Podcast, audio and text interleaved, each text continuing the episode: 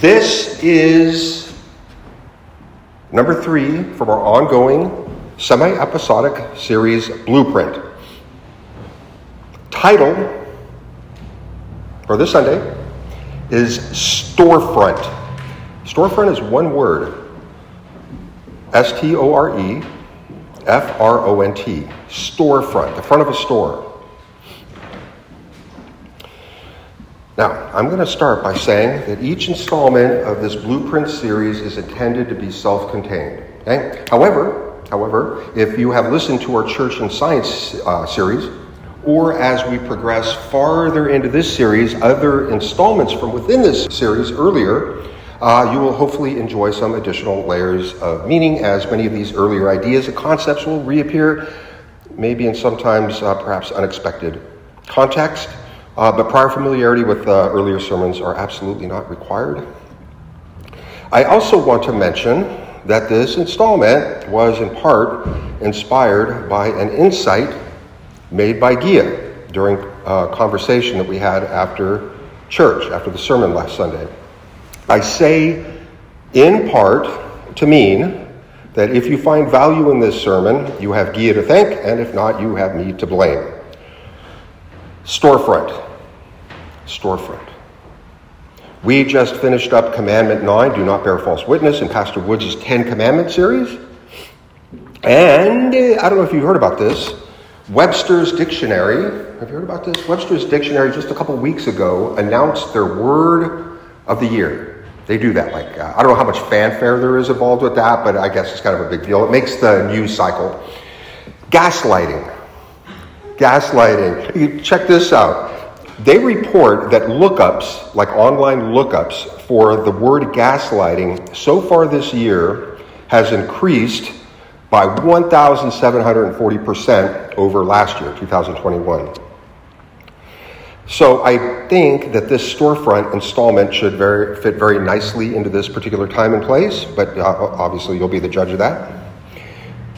Of course, we're using storefront as a metaphor. Now, we all know what a storefront is. And one's immediate reaction, I'm not sure because I can't read minds, but I would think that one's immediate reaction, mine might be if I were in your place, uh, that a storefront represents an outward facing appearance, which is true. Storefront does represent an outward facing appearance, but this might lead one to wrongly anticipate that what's going to follow is in one of those, in the vein of one of those uh, "don't trust a book by its cover" type of sermon, sermons or lectures or whatever, and it is absolutely not. We're using the metaphor in a very particular way, and uh, just so we're clear, we're going to spend a few moments talking about the metaphor itself. In fact, we're going to spend maybe even more time clarifying the meaning of the metaphor because it is, I think, very important for everything else to fall into place about as much time, maybe even more, with clarification than we are actually applying the metaphor. So, let us start with a quote. And now, I, I, I, gotta, I gotta say this. I anticipate uh, that as Damon and Gia are enjoying their vacation, they will most certainly be listening to this sermon this afternoon once it gets published to iTunes and our church website. I mean, who can blame them? Uh, so I'm not going to do something crazy like quote from H.L. Mencken or Alexander Shulgin. Instead, uh, enjoy this quote by Ronnie James Dio. The world is full of kings and queens who blind your eyes and steal your dreams. Storefront. In the most direct meaning, a storefront is the deliberately outward outwardly visible aspect of some place of commerce or perhaps some organization. Yes. Uh, we may, just by the way, to help, use other terms in place of the word storefront that mostly capture the essence of the metaphor. Things like a pitch, like a sales pitch, or a slogan, or even a brand. In our present metaphorical sense, all things can be thought to possess a storefront. And we include, for our purposes today, particularly individuals, institutions, be they government or private, organizations, philosophical and political movements, and even cults. In a simple sense, we might merely say that a storefront serves as the outward uh, appearance of something. Yes, it's the second time I've said that. This is very true. The metaphor means quite a bit more. It is a construct, a storefront, whose purpose is to entice and allure. The goal of the storefront is to entice passersby to enter inside. Just like a pitch, a sales pitch, a slogan, or a brand is to entice or allure commerce. Literally, we think of a storefront in the context of commerce and consumerism, a place showcasing wares or the likeness of wares possessing material magnetism. A storefront is not just any outward appearance, it is a particular appearance crafted, once again, to appeal and allure. And importantly, this appeal is generated through idealizations. Said another way, they appeal to some consumer ideology, prestige, affluence, status, like we might find in a jewelry or clothing store or even an auto dealer's showroom.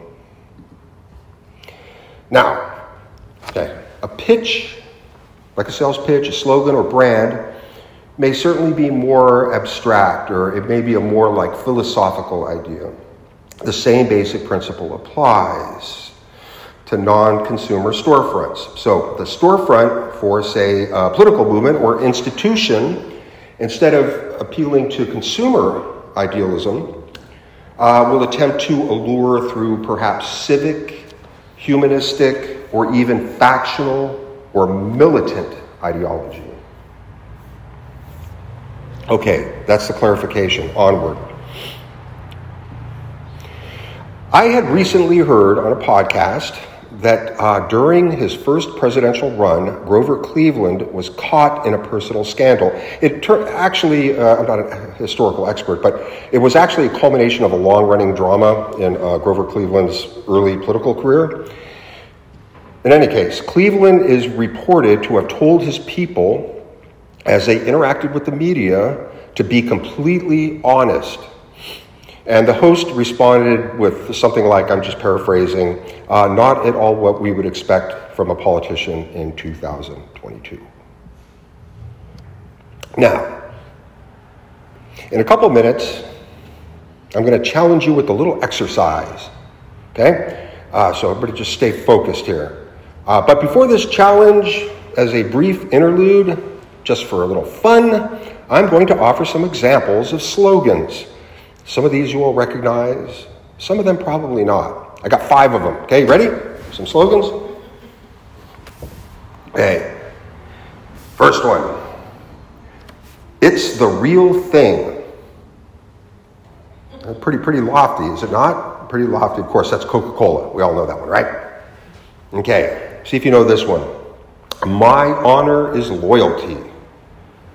Wow, it's very, very regal or princely kind of, right? Is it not? This is the slogan of the Waffen SS in Nazi Germany. Here's another one Have it your way. Oh, that's what a great deal. I would like to have things my way. That's Burger King.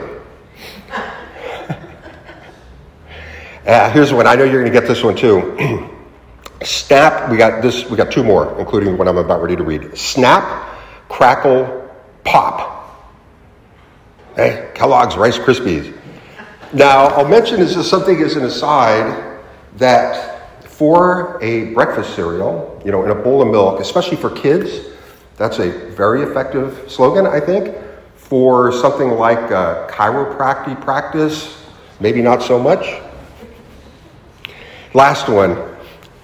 See if you can do, I don't know how, how people's uh, Latin, Spanish is here. El duce ha siempre ragione. Basically, it translates to Benito Mussolini is always right. So that's comforting to know, right? It's good to know that he's always right. Okay. Here's a challenge. Now, I, I, should say that I don't want to be like negative. It's just an exercise, okay? And you don't have to play along if you don't want. If you would, reflect back on one or two episodes of disappointment you experienced at some point in the past. Okay? I can pretty much guarantee you that no less than 90% of the time, in my, I can't think of a counterexample in my own life, but I, I'm not all knowing. At least 90% of the time, the situation that happened to you can be cast as one where the storefront of some individual or institution did not match the wares inside. Or said another way, the wares or the product or the result you actually received did not live up to the pitch. They didn't match.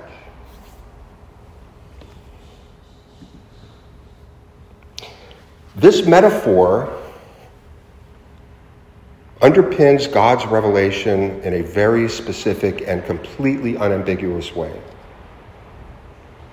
The most well known, most prominent, most telling, impactful passages in the Bible speak to this metaphor, although they don't use the word storefront that I know of. So, know that let your yes be yes and your no be no. Damon just mentioned that one. This is uh, Matthew chapter 5. But let your yes be yes and your no, no. For whatever is more than these is from the evil one. The metaphor of the lamp on the lampstand. This is also from Matthew 5. You are the light of the world. A city that is set on a hill cannot be hidden, nor do they light a lamp and put it under a basket but on a lampstand, and it gives light to all who are in the house. Then, of course, but probably much more direct, just bearing good fruit. This is also from the book of Matthew. Matthew, uh, this is chapter seven. Even so, every good tree bears good fruit, but a bad tree bears bad fruit. A good tree cannot bear bad fruit, nor can a bad tree bear good fruit. And we hear this again in Luke chapter 6 uh, For a good tree does not bear bad fruit, nor does a bad tree bear good fruit. You see the pattern? Second Corinthians, Paul's second letter epistle to the Corinthians, the church in Corinth. I want to contra- oh, this is uh, excuse me, chapter 11. I want to contradict the claims of the people who want to be treated like they are the same as us because of what they brag about. Such people are false, false apostles and dishonest workers who disguise themselves as apostles of Christ. And no wonder, even Satan disguises himself as an angel of light. It is no great surprise then that his servants also disguise themselves as servants of righteousness. You will find, by the way, that even with the prophets in the Old Testament, you see the same pattern the relationship, uh, establishing a relationship with God, and then the work that they do. This is my last slide. This is it. I didn't time myself. This is clear. Our storefront is to be the most High, Ehyeh, I am Jesus Christ, God Almighty. I would say clear, but not necessarily easy. My question, as individuals or as a congregation or as a group of people, when people step inside, what do they find behind the storefront?